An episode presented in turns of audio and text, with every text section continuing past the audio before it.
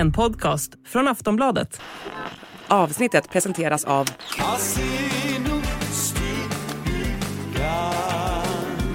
Stödlinjen.se, åldersgräns 18 år. Prinsessa Madeleines flyttplaner till Sverige har skjutits fram och det verkar som att parets lyxvilla är svårsåld. Kung Charles sträckte ut handen till Harry inför sin födelsedag, men blev nobbad igen. Vi ska också prata om kungen som hatade sin fru så mycket att han faktiskt portade henne från kyrkan. Det här är Kungligt. Jag heter Sara Eriksson. Och jag heter Jenny Alexandersson.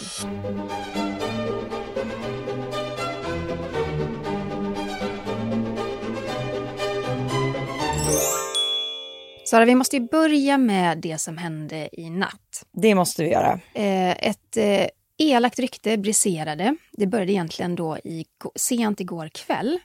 Och det handlar om kronprins Fredrik. Och det är spanska tidningen Lecturas som har publicerat bilder på Fredrik och eh, en mexikansk-spansk modell och konstkännare som heter Genoveva Casanova. Bara att hon heter Casanova fick mig verkligen att så här, haja till. Ja. Men det, det är ett vanligt namn i Spanien. så. Eh, men då har de här bilderna tagits när Fredrik och Genoveva då sågs i Madrid för två veckor sedan ungefär. Och när jag kollar på de här bilderna, alltså det, det är bilder på när de här två promenerar i en park och sen äter de middag på en restaurang helt offentligt. Jag, jag kan inte se något romantiskt med det här överhuvudtaget, men tidningen påstår då att Fredrik stannade över natten i Genovevas eh, lägenhet. Och under natten då som du pratade om Jenny så har ju Lekturas uppgifter då spritt sig över hela Europa. Och även danska tidningar har ju skrivit om det här nu under morgonen. Vi spelar in den åttonde, eh, onsdagen den åttonde. Men det verkar inte vara något särskilt i den här historien och efter att de här bilderna publicerades så dementerade Casanova bestämt och säger att hon, att hon har ingen relation med kronprinsen. Nej men hon, hon säger så här. Jag förnekar kategoriskt de uttalanden som antyder ett romantiskt förhållande mellan prins Fredrik och mig. Alla uttalanden av den här typen är fullständigt osanna och ger även en felaktig bild av fakta på ett illvilligt sätt. Detta hanteras redan av mina advokater som kommer att ta till relevanta åtgärder för att skydda min rätt till heder, sanning och, och integritet. Och det skriver hon då i ett eh, meddelande till tidningen Olla. Och hon har även publicerat ett brev från sina advokater på Instagram och brevet är skickat till Lekturas då, som först publicerade de här bilderna och eh, där hon då kräver en rättelse inom 24 timmar. Och danska hovet, de är ju tydliga med att de aldrig kommenterar skvaller. De har ju upprätthållit en policy i flera år att eh, inte då kommentera eller bekräfta några detaljer relaterade till privata angelägenheter. Ja, och de, de skriver ju också, och det är det här som är speciellt, för här har ju danska hovet varit supersnabba med att, eh, med att liksom berätta att vi kommenterar inte skvaller. Och de skriver bland annat då, det var också en, en skriftlig kommentar till Olle, så här. Dessutom vill vi betona vårt engagemang för att respektera integriteten för medlemmarna av kungafamiljen, inklusive kronprinsen. Och det här, eh, för min första tanke var så här, oj, kommer vi nu få en upprepning av Daniel och eh, Victoria och alla skilsmässorykten. Men jag tror skillnaden här är att danska hovet har varit supersnabba med att, det är inte så att de dementerar någonting, men, men de verkligen slår fast att de aldrig kommenterar skvaller. Och då blir det ju som att det här är, ja, men det här är skvaller. Alltså uttalandet kom ju från danska hovet, alltså inom, inte ens ett dygn hann ju gå innan de faktiskt hade kommenterat det här på det här sättet. Och där är det ju en stor skillnad eh, gentemot de här ryktena som cirkulerade kring kronprinsessan Victoria och prins Daniel. För de fick ju fart och sen så tog det ganska lång tid innan vi såg och då var det också en, en helt annan typ av dementi i och med att den var undertecknad då, kronprinsessparet. Eh, så här sätter ju faktiskt danska hovet stopp för ryktena väldigt snabbt. Nej, men det är ju också just det här att eh, Genoveva Casanova direkt också, så fort hon får ett samtal då från en reporter så säger hon det här att det är inte sant och jag, jag dementerar det här. Um, sen är det så att eh, Genoveva Casanova och Fredrik de umgås då i samma kretsar, så det är inte så att det är en helt totalt okänd kvinna som bara dyker upp, utan hon, hon har ju liksom figurerat i i hans liksom, eh, sällskap. Jag tycker också när man ser de här bilderna, det är ju inte så att de försöker dölja någonting. Jag menar de promenerar helt öppet, de äter middag på en restaurang. Det är Ja, helt så att offentligt. De, helt offentligt. Så det är inte så att de försöker så här, eh, gömma sig utan så här, det, de syntes ju ute bland folk. Så att Mm. det känns också helt osannolikt att om det skulle ha varit någonting mellan dem, att de hade synts på det här sättet. Ja, och då som tidningen hävdar att ja, men, eh, vi hade fotografer utanför hennes port och han lämnade inte förrän på morgonen. Nej, men har man känt varandra länge, alltså det, det är också så här, eh, jag tror att han, om jag fattat det rätt, att Fredrik också är god vän med hennes eh, pojkvän eller hur det är liksom. Så att det, jag kan inte riktigt se problemet med detta. Nej, och som alltid med den här typen av rykten så får man ju ta dem med en eller två nypor salt. Ja, men det är värt att nämna, för under natten har det verkligen varit eh, en storm Mm. i medier i Europa och eh, på sociala medier.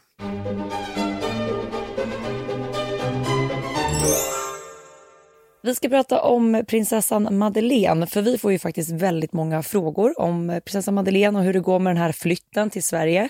För i våras så meddelade hovet att prinsessfamiljen flyttar till Stockholm och det skulle då ha skett vid skolans terminstart i augusti tidigare i år. Men så visade det sig att familjen inte alls var redo för någon flytt. Nej, hovet meddelade att familjen behövde mer tid att planera flytten och man skjuter istället upp den till 2024. Och många undrar varför paret vill flytta hit och det svar som, som vi har fått det är att prinsessa Madeleine och Chris O'Neill vill att barnen ska få gå i svenska skolor. De är ju fortfarande en del av eh, tronföljden. Men eh, ja, hur går det med flyttplanerna och allt praktiskt då? Häromdagen så fick vi veta att eh, Madeleine och Chris de har lagt ut sin stora Florida-villa till försäljning igen. Eh, de försökte sälja den i våras, men fick inte rätt pris. Och nu gör de alltså ett nytt försök. Och då har man faktiskt sänkt priset med 3,8 miljoner kronor. Det är, en- det är ju en kraftig sänkning. Ja men det är det och den här vita lyxvillan ligger i den mest exklusiva delen av Pinecrest i Florida. Och när Madeleine och Chris köpte huset i december 2019 så totalrenoverades det. Eh, det är alltså 600 kvadratmeter, eh, tvåvåningshus med sju sovrum och åtta badrum. Och det måste man också tillägga, i USA så räknar de ju, vi säger alltid så här tre rum och kök. Men, men i USA så räknar de sovrummen. Alltså att det är det som är det, det, viktiga. De, alltså det är ju såklart mer än sju rum i det här huset. Men det är, man betonar då sju sovrum. Ja. Liksom. ja. Och eh, i och med den här ren- renoveringen som paret gjorde så har ju det också ökat värdet på huset rejält. För paret köpte det för cirka 33 miljoner kronor och nu ligger det ute på fastighetssajten Zillow för 79,2 miljoner. Så det är ju en kraftig ökning får man lov att säga. Ja, men det har ju tydligen inte varit lätt det här. Och jag kan tänka mig i de här tiderna så, så blir det nog svårare att sälja och, eh, och även köpa hus. Så är det ju. Eh, första gången de la ut den då, det var ju 3 mars i år. Utgångspriset då var på 83 miljoner kronor. En månad senare sänkte man priset med 2,6 procent. Och när man fortfarande inte hittade rätt köpare så tog eh, Madeleine och Chris bort det ifrån mäklarens sajt i juni. Det är inte billigt att äga det här huset heller. Ja, fastighetssajten uppskattar ju månadskostnaden till 523 000 kronor i månaden. Men vänta, vad sa du? Sa det? 523 000 I månaden? i månaden. Alltså när jag hörde det, jag, bara, jag var tvungen att läsa om den raden flera gånger. Det är helt sinnessjukt mycket. Nej, men eh, kan det stämma? Ja. Men man får också lägga till då, då är det ju Sillows uppskattning. Ja. Det är ju inte alls säkert att Madeleine och Chris har den typen av lån på det här huset som den här sajten säger. Nej, Utan det är bara en uppskattning. Vi, vi tar det med en nypa salt också. det får vi också göra. Ja. Men i, där, i det här huset ska ju ändå så här, det är en uppvärmd saltvattenpool i den här lummiga trädgården. Det är också väldigt hög säkerhet med grindar, övervakning, skottsäkra fönster, en inte så liten walk-in closet såklart, ett lyxigt kök med marmorbänkar och sen är det såklart närhet också till de bästa skolorna. Så för den som har pengarna är det här ett väldigt bra läge. Mm. Och mäklaren skriver på sin sajt att man har inte sparat på några kostnader, man har skräddarsytt den här bostaden med de finaste och modernaste bekvämligheterna. Nej, jag tar dem på orden, verkligen. Ja. Det är inget, det är inget billigt hus det här. Då får vi se ifall att huset blir sålt den här nya omgången när de försöker sälja det. Då. Det känns ändå som det hänger lite på det om de ska kunna flytta därifrån och flytta till Sverige. Alltså har man en sån månadskostnad vill man inte ha det stående. Jobbigt att ha dubbelkostnad i det här läget, ja. Ja. ja, Madeleine har kanske inte så stora dubbelkostnader i och för sig. I och med att om hon ska flytta in i hovstallet så betalar hon ingen hyra. Men det är klart att det tillkommer andra kostnader i ett boende, såklart. Vi håller er uppdaterade. Mm.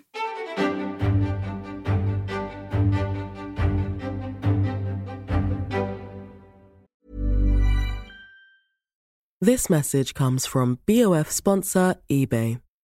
You'll know real when you get it. It'll say eBay Authenticity Guarantee.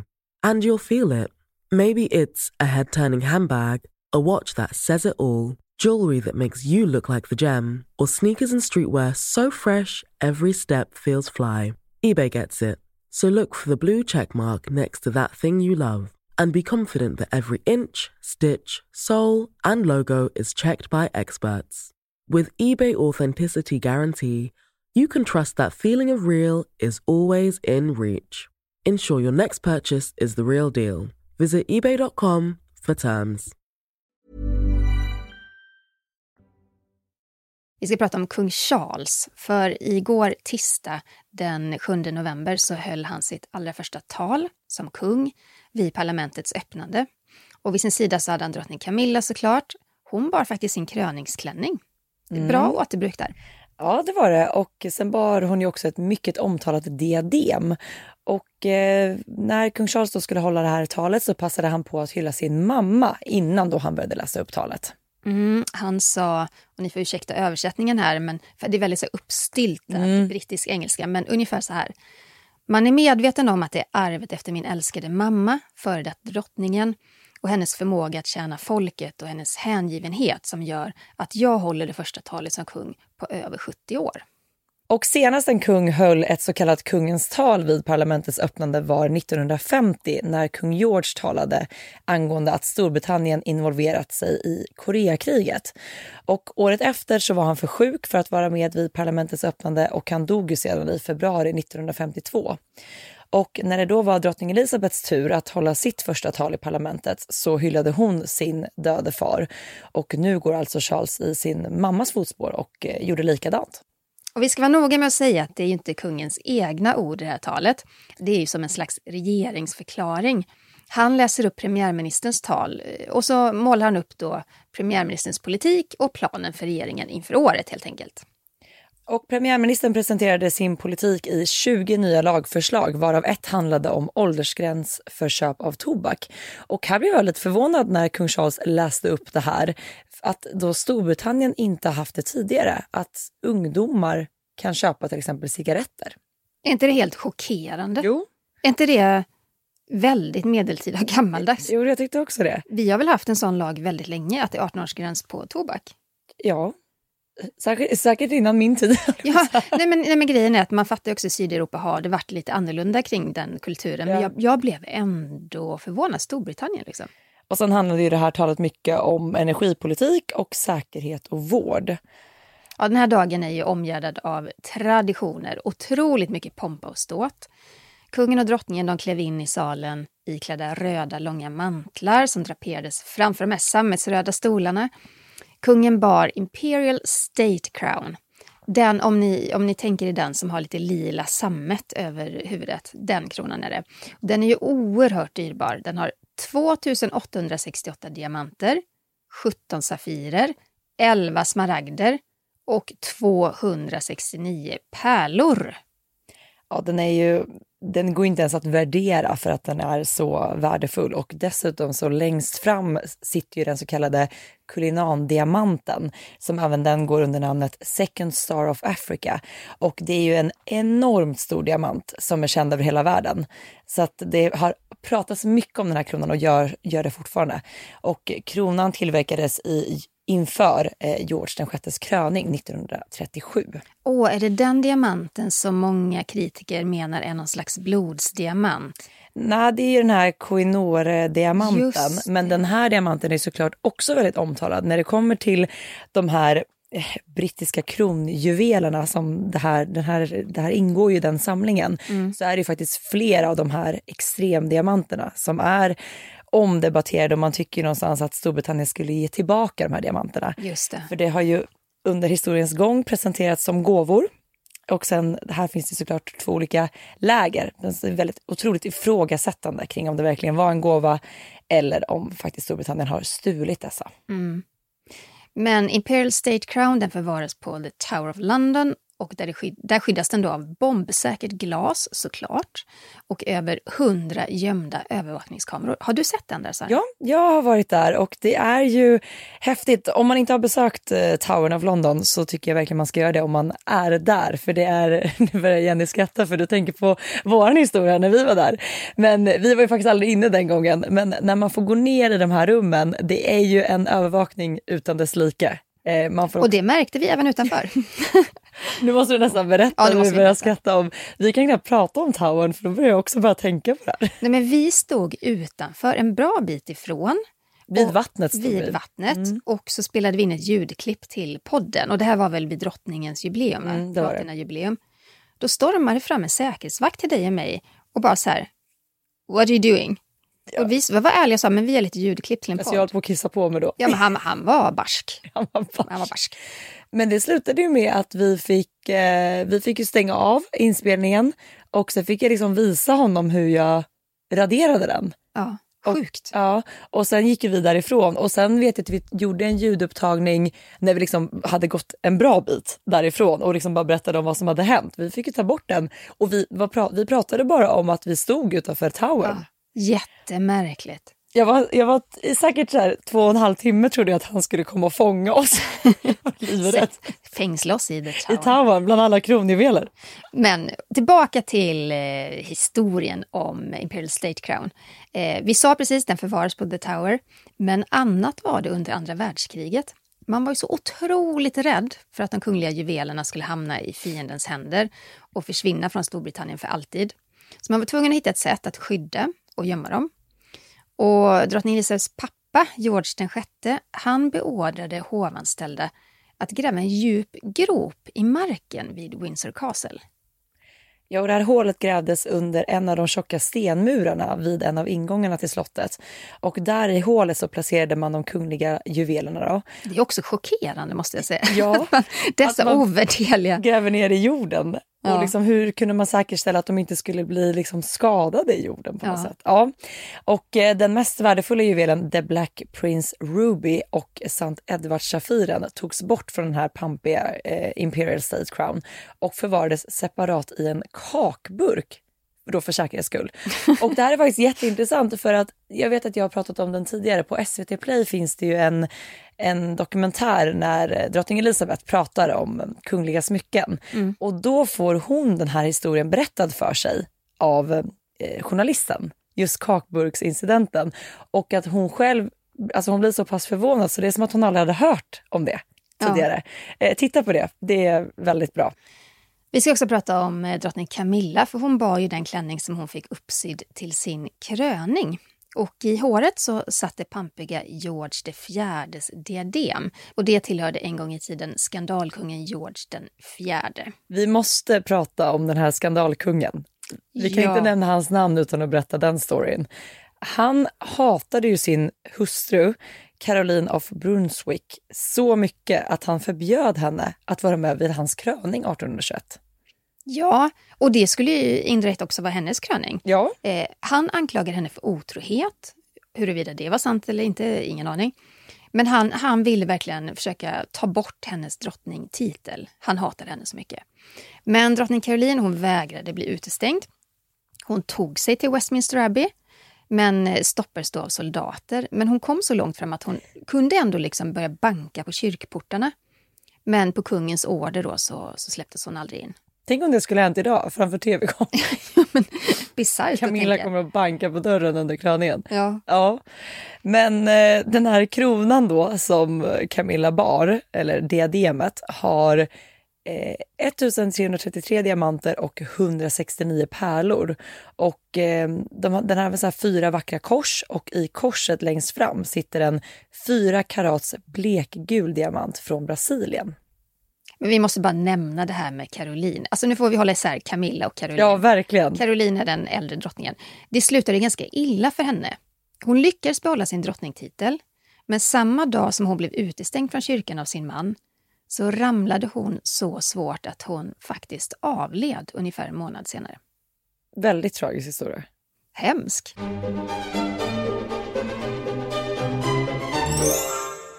Jag tycker vi pratar om någonting trevligare. Eller Ja. hur? Det tycker jag. Kärlek. Kärlek och förlovning. Kung Charles har nyligen besökt Kenya och i vanlig ordning så som det är på statsbesök så höll kungen ett tal vid en galamiddag i Nairobi. Och i det talet så delade han med sig av en väldigt gullig detalj angående prins William och Kates förlovning. För den skedde ju nämligen i Kenya och kungen sa citat det var här med Mount Kenya som bakgrund som min son, prinsen av Wales, friade till sin hustru som nu är min älskade svärdotter. Slutcitat. Ja, det var ju fint. Det var ju så att William och Kate de var på privat semester i Kenya för 13 år sedan. Och det var ju då prinsen gick ner på knä för att ställa den här viktiga frågan till Kate. Det var 2010 och paret bodde på det lyxiga hotellet Rutundu Log Cabins som ligger precis vid sjön Rutundu. Och då har man hela Mount Kenya som, som utsikt, så det är otroligt vackert. Och William har ju själv berättat om förlovningen i samband med att paret offentliggjorde den några veckor senare. Och då sa han ju att som alla killar vet så kräver det en stor bit motivation för att ta tag i det, alltså att ställa frågan då. Och han berättade även att han hade planerat förlovningen en, en lång tid och när de var i Kenya så kändes det plötsligt rätt att göra det precis där eftersom det var så vackert. Och Kommer inte du också ihåg Sara att han har berättat att han bar runt på ringen i sin ryggsäck jättelänge? Ja, det är alltså den här otroligt vackra ringen efter Diana som han då gick omkring Med med. blå, vad är det för sten? Safir. Safir, ja. Ja. Och William har ju även berättat att Afrika har en väldigt speciell plats i hans hjärta. Det var ju dit hans pappa kung Charles tog sönerna efter att prinsessan Diana dog. Och även prins Harry har ju berättat att Afrika är väldigt viktigt för honom. Han tog ju med sig Meghan till Botswana på deras allra första semester tillsammans. Då hade ju de faktiskt bara känt varandra i några veckor. Han har ju berättat att de sov under bar himmel under stjärnorna och att de fick en tid tillsammans som betydde väldigt mycket för dem. Och apropå då förlovningsringar, Megans förlovningsring består ju den består dels av en diamant efter Diana, men sen även då av två mindre diamanter som då kommer få, från Botswana. Så det är väldigt fint med de här kopplingarna dit. Mm. Sen får man säga också då att jag tror också att eh, de här afrikanska länderna betyder ju någonting speciellt för brittiska kungafamiljen, för det är ju tidigare brittiska kolonier också. Så att liksom kopplingen att de just reser dit på semester är ju, att, är ju liksom att eh, ja, men länderna har ju haft en relation. Mm. E- Ensidig sådan får man väl säga, för att eh, det är många av de här länderna som också inte... Eh, eller man tycker att det här koloniala arvet eh, är hemskt. Men i sitt tal då som kung Charles höll i Kenya så berättade han ju även att det var där som hans mamma drottning Elizabeth befann sig när hon fick beskedet om att hennes pappa kung George hade dött. Eh, citat, det är väl känt att min kära mamma hade en särskild kärlek till Kenya och det kenyanska folket. Hon anlände hit som prinsessa 1952 och lämnade landet som drottning. Slutcitat. Kate har ju berättat att när William ställde frågan när han friade så blev hon chockad och det kom som en blixt från en klar himmel. Och hon har faktiskt retat honom lite för att det finns en sann romantiker hos honom. Men gillar man inte det? Jo, Jag gillar ju om min sambo är romantisk. det är så mer romantik till folket säger jag. Ja, Underbart! Kronprins Håkon och kronprinsessan Mette-Marit av Norge fyllde ju båda 50 år i år. Och nu har kronprinsen släppt en biografi som heter Håkon, berättelser om en tronföljare. Och den har han skrivit tillsammans med journalisten och författaren Kjetil Östli. Och i den så berättar han om Mette-Marits sjukdom. Hon har ju lungfibros. Och det är ju en riktigt hemsk sjukdom där man kan få problem med andningen och väldigt lätt får infektioner och hosta. Och man får även ärrbildning i lungorna. Håkon skriver i boken att eh, hon kommer inte att bli bättre, men det kommer inte att bli värre inom kort. Det är vad läkarna siktar på. Och I september så missade ju Mette-Marit eh, vår svenska kungs 50-årsfirande på grund av sjukdomen. Och Håkon skriver då också att det framgår inte av bilder på henne att hon är sjuk, men hon blir andfådd när hon går upp för minsta backe, skriver Håkon. Och det gör livet annorlunda än det var. Alltså just när det gäller såna här svåra sjukdomar och eh, när anhöriga drabbas, det, det är svårt att, att ta in. Det påverkar faktiskt hela familjen. Jag tänker särskilt så här, deras familj är ju väldigt mycket för det här med och friluftsliv och sporta och är väldigt aktiva och ute mycket på tur. Det är klart att om Mette-Marit då har problem med lungor, det är klart att det påverkar vad de kan utföra tillsammans till exempel då utöver liksom det, det kungliga arbetet. För den här sjukdomen går ju inte att bota men hon äter mediciner som kan bromsa sjukdomsförloppet. Och Håkon skriver att hon har många bra dagar men att osäkerheten alltid finns där. Ja, men han skriver ju också, måste vi avbryta? Vi vet inte. Det är också en del av livet, sjukdom och att hantera det svåra tillsammans, skriver prinsen. Eh, och man kan ju bara hoppas att kronprinsessan Mette-Marit eh, håller sig så stark och frisk hon bara kan så länge det går. Mm. Ja, det måste vara fruktansvärt att hantera eh, en sån sjukdom.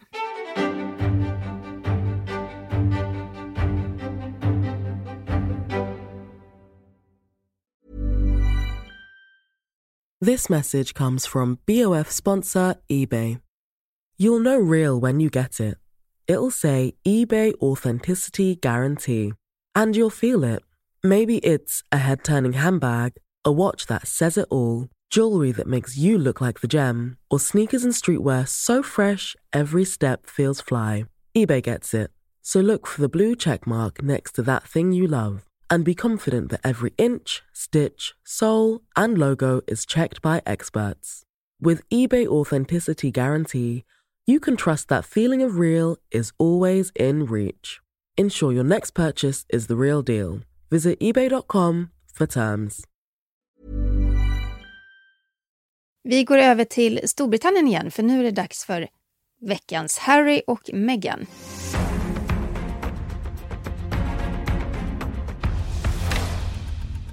Den 14 november så fyller kung Charles 75 år och man planerar att fira honom ordentligt på Clarence House i Westminster.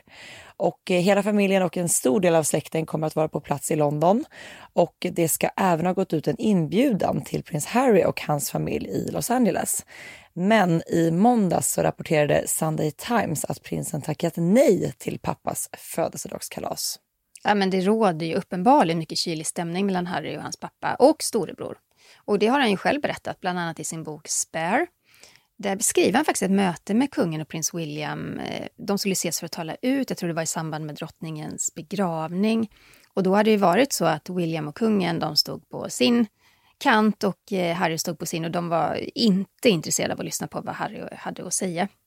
Och det, enligt Harry så var de tydligen väldigt otrevliga mot honom också. Och det här är ju såklart en oerhört trist situation och eh, den här sprickan i familjen är ju svår att eh, överbrygga efter Harrys många attacker och anklagelser mot sin familj. Han har ju bland annat berättat att prins William hoppade på honom och slog ner honom i Harrys kök efter ett bråk om Meghan.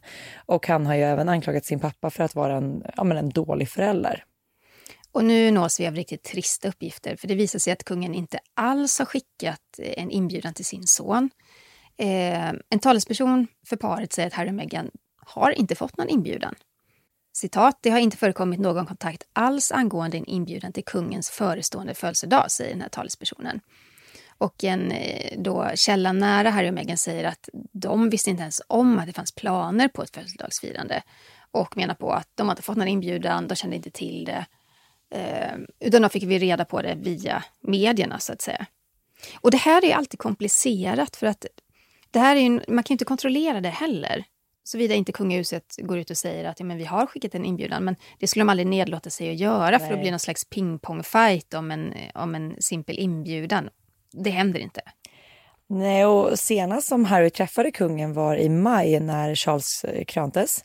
Och nu i september så var ju faktiskt Harry på Europabesök och under sitt besök så deltog han bland annat i det årliga evenemanget Invictus Games i Tyskland som han har varit med och grundat. Och efter det så gjorde prins Harry en snabb visit i London, men det blev inget besök hemma hos kung Charles. Och brittiska medier meddelade att kungen enligt hovet inte hade någon lucka i kalendern och att det var liksom därför han inte träffade sin son. Det vet vi ju inte heller Nej. vad som stämmer. Men brittiska medier de rapporterar att kungen och hans son inte pratar med varandra längre Och enligt källor vid hovet så har kung Charles inte förlåtit Harry för alla anklagelser och attacker. Enligt Mirror så har de inte talat med varandra sedan drottningens begravning före september. Och om det stämmer så är det ju fruktansvärt sorgligt. Det är ju lite som att förlora ett barn, tänker jag. Mm. Oavsett vem nu som tar beslutet att inte vilja tala med varandra. Men att inte ha den kontakten med en son som flyttar utomlands, jag kan inte ens föreställa ja, mig det. Ja, och sina barnbarn också. Och barnbarnen också, ja. ja. Men ja. hur blir det då till jul, undrar jag, Sara? Ja, det är ju intressant. Jag har väldigt svårt att se att liksom Harry och Meghan skulle på något sätt återvända till Storbritannien för att helt plötsligt fira jul med sin familj. Och kanske så här, alltså kan de försonas? Jag har så himla svårt att se det efter allting som har sagts och gjorts. Alltså, vi vet ju inte hur de liksom privata diskussionerna har sett ut, men vi har fått ta del väldigt mycket av Harry och Meghans åsikter i och med att det har skett i det offentliga rummet. Det mm. har skrivits böcker, det har släppts dokumentärfilmer, det har varit intervjuer hos Opera. Jag menar, det har ju såklart nått kungafamiljen också och efter det har jag svårt att se att de ska sitta och fira jul tillsammans. Nej, men det kommer inte att hända. Nej. Nej, och jag menar förra julen firade de ju inte heller tillsammans så att det jag vet inte vad som skulle krävas eller vem som skulle ta första steget för någon slags försoning, men eh, jag lite så här eh, objektivt skulle säga att det kanske lite är upp till Harry som ändå har kommit med de här anklagelserna och attackerna. Mm. Eh, jag vet inte. Men vi det, det enda vi vet är att Harry förväntar sig en ursäkt från sin familj. Och det kommer han nog inte att få. Det har jag väldigt svårt att se. Mm. Men apropå då det här med Netflix-dokumentären, den släpptes ju nu för lite mer än ett år sedan och sen Harrys bok, det var snart ett år sedan den släpptes. Eh, båda två innehöll ju ganska så explosiva avslöjanden om den kungliga familjen. Men nu verkar det som att det kommer att släppas en bok som istället då kan komma att oroa Harry och Meghan. Och det här med oroväckande böcker. Vi pratade ju nyligen om att eh, Meghans exman är på gång att skriva en bok. Men nu är det en annan som är på g med att börja författa. Mm. Flera källor hävdar nämligen att Kates morbror, Gary Goldsmith, han är alltså bror till eh, Kates mamma Carol, han ska skriva en biografi där han önskar att eh, rätta till sanningen i form av en comeback-berättelse. Mm. Förutom att dela med sig av privata familjedetaljer så påstås det även att Gary då vill använda boken som en möjlighet att ge Kates sida av hela storyn. Ja, han ska alltså skriva inte bara om sig själv utan också om mm. Kate och vad som hänt där. Det är i alla fall vad brittisk press just nu rapporterar. Mm. Och en källa till magasinet Okej okay säger så här. Harry kunde inte ha förutsett en sådan comeback från Kates familj. Det här är något paret inte kommer att gilla och de kommer, de kommer att frukta bokens släpp. Ja, men ska vi berätta vem Gary Goldsmith är? För han är också lite ifrågasatt. Han är en skandalomsusad man. Ja, men ett tag var det till och med på tal om att han skulle bli portad från Kate och Williams bröllop. Och det handlade om en kokainskandal på Ibiza. Han eh, befann sig på Ibiza, han eh, träffade en journalist och så skröt han om hur han då semestrade med William Kate i sin 50 miljoners villa på Ibiza. Samtidigt som han bjöd den här journalisten på kokain och samtidigt som då, det då fanns eh, prostituerade i, i rummet. Han känns inte jättereko, kan man väl säga. Nej, det här blev ju en jättestor skandal som fortfarande liksom skuggar honom, får man ju lov att säga. Och eh, redan 2013 så hade han faktiskt planer på att skriva en bok, men den skulle då ha handlat mer om hans framgångssaga inom IT. Men någon bok blev det aldrig då. Men Gary har ju faktiskt pratat om Kate och William tidigare. Han har delat med sig av personliga tankar och reflektioner offentligt då när det gäller Harry och Meghan. Eh, bland annat så berättade han om hur han reagerade när han hörde att Meghan grät före bröllopet 2018.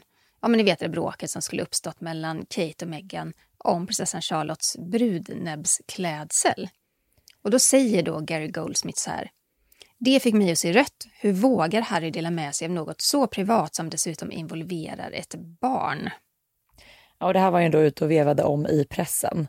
Så om berättelserna i, i hans bok kommer att vara avslöjande så kan det då enligt den här källan ha en väldigt stor inverkan på Harry och Meghan. Men är Harry och Meghan oroliga för detta? Alltså jag tror hela tiden att Harry och Meghan kan luta sig tillbaka i och med att eh, prins William ska ändå bli kung. Kate ska en dag bli drottning. Eh, därför kommer de aldrig kunna veva, på, veva runt på samma sätt som Harry och Meghan har gjort. Och jag menar, jag har svårt att se att eh, Gary då kommer att få skriva om så här privata familjehemligheter mm. utan att någonstans Kate och hennes mamma ska godkänna det. Så att jag tror, även om man tänker att så här, kommer bli avslöjat om Harry och Meghan, jag tror de är ganska lugna. Jag tror det också. Ja. Som du säger, att det, det, kommer inte få komma ut någonting som fläckar William och Kate på något sätt eller som beskriver dem som inblandade i någon eh, infekterad eh, relation. Utan eh, nu är det ju kungahuset eh, och eh, alla människor runt omkring det här paret som ska se till att de eh, kan kliva upp på de här tronerna framöver utan något mörkt bagage. Fläckfritt. Ja.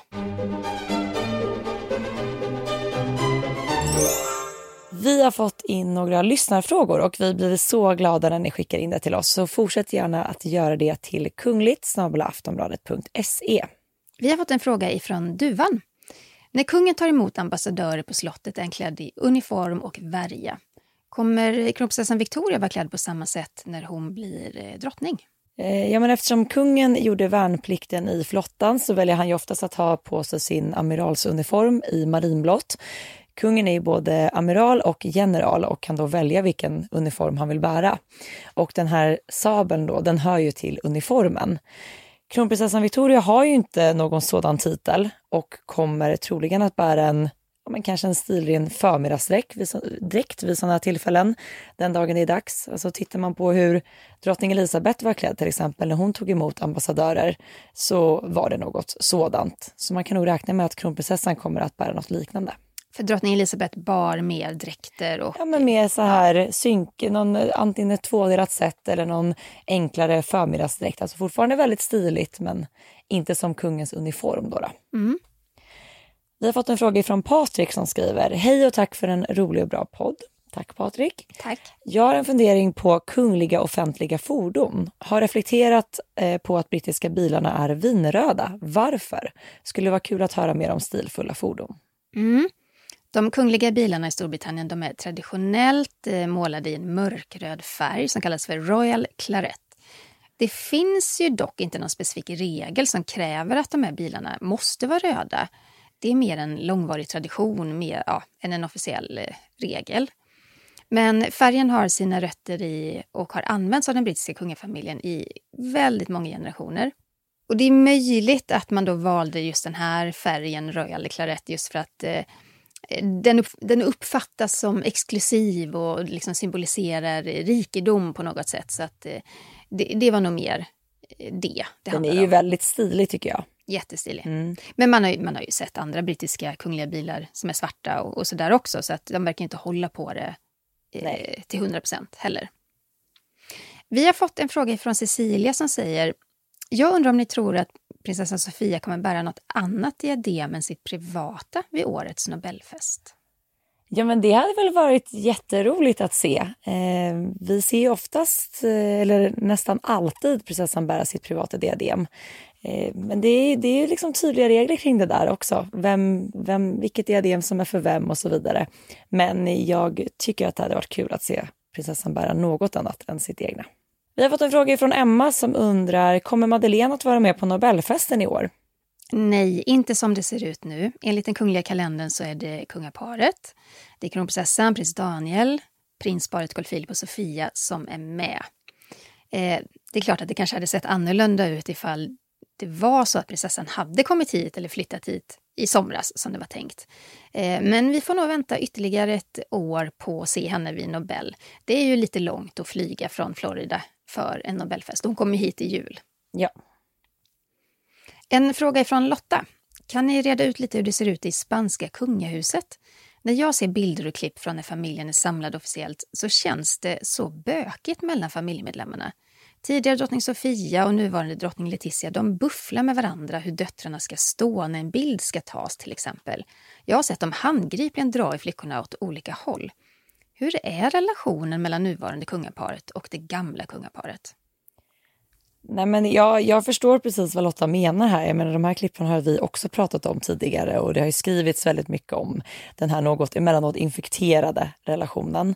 Och den är ju svår och det är mycket på grund av tidigare kung Carlos skandaler. Ja, vi kan ju bara nämna några. Eh, dels att han åkte med en älskarinna på elefantjakt. Dels att han tagit emot pengar från Saudiarabien. Alltså det har varit så många grejer. Och det var också det som gjorde att kung Carlos bestämde sig för att abdikera under eh, tryck såklart ifrån eh, opinionen. Nej, men det var ju för att rädda monarkin och hela liksom, an, dess anseende för att mm. han drog ju ner den ganska rejält i skiten. Ja, och Carlos han bor ju eh, i Abu Dhabi, eller han, någonstans i Mellanöstern bor han ju. Ja, där. men samtidigt gick det också något rykte där ett tag om att han hade köpt något hus i närheten. I av, Portugal Ja, så att jag vet inte riktigt var han exakt bor nu, men det är ju tydligt att han inte har jättenära kontakt med sin familj. Nej, och det påverkar såklart också drottning Sofia, tänker jag. Um, hon, är ju, hon är ju... De är fortfarande gifta på pappret ska sägas. Ja, men hon bor ju i, i Spanien, det gör hon ju.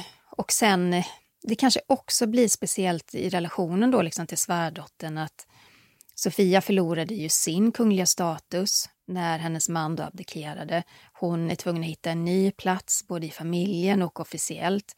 Jag, jag tror att det där sliter lite på, mm. på familjen i och med att det blev så skandalomsusat och så eh, explosivt när det hände. Men sen gällande de här klippen då, när de liksom bufflar lite mellan döttrarna, så tycker jag faktiskt att det var det förekom kanske mer när döttrarna var lite yngre. Jag tycker inte riktigt man har sett det på samma sätt nu när de har blivit äldre och mm. setts i sammanhang. Så att kanske att relationen har blivit lite bättre. Vill ni ha dagliga kungliga uppdateringar så kan ni följa oss på sociala medier. Var hittar man dig Jenny? Eh, främst på Instagram, Kungligt med Jenny. Jag finns på TikTok också, men, men dagliga nyheter på Instagram. Du då Sara? Man hittar mig främst på Instagram, men även på TikTok under namnet royalistan.se. Tack snälla för att ni har lyssnat på veckans avsnitt av Kungligt. Vi hörs igen nästa vecka. Hej då! Hej då!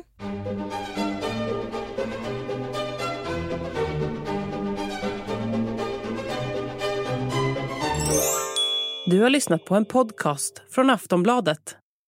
Ansvarig utgivare är Lena K. This message comes from BOF sponsor Ebay. You'll know real when you get it. It'll say eBay Authenticity Guarantee. And you'll feel it. Maybe it's a head turning handbag, a watch that says it all, jewelry that makes you look like the gem, or sneakers and streetwear so fresh every step feels fly. eBay gets it. So look for the blue check mark next to that thing you love and be confident that every inch, stitch, sole, and logo is checked by experts. With eBay Authenticity Guarantee, you can trust that feeling of real is always in reach. Ensure your next purchase is the real deal. Visit eBay.com for terms. Samuelsson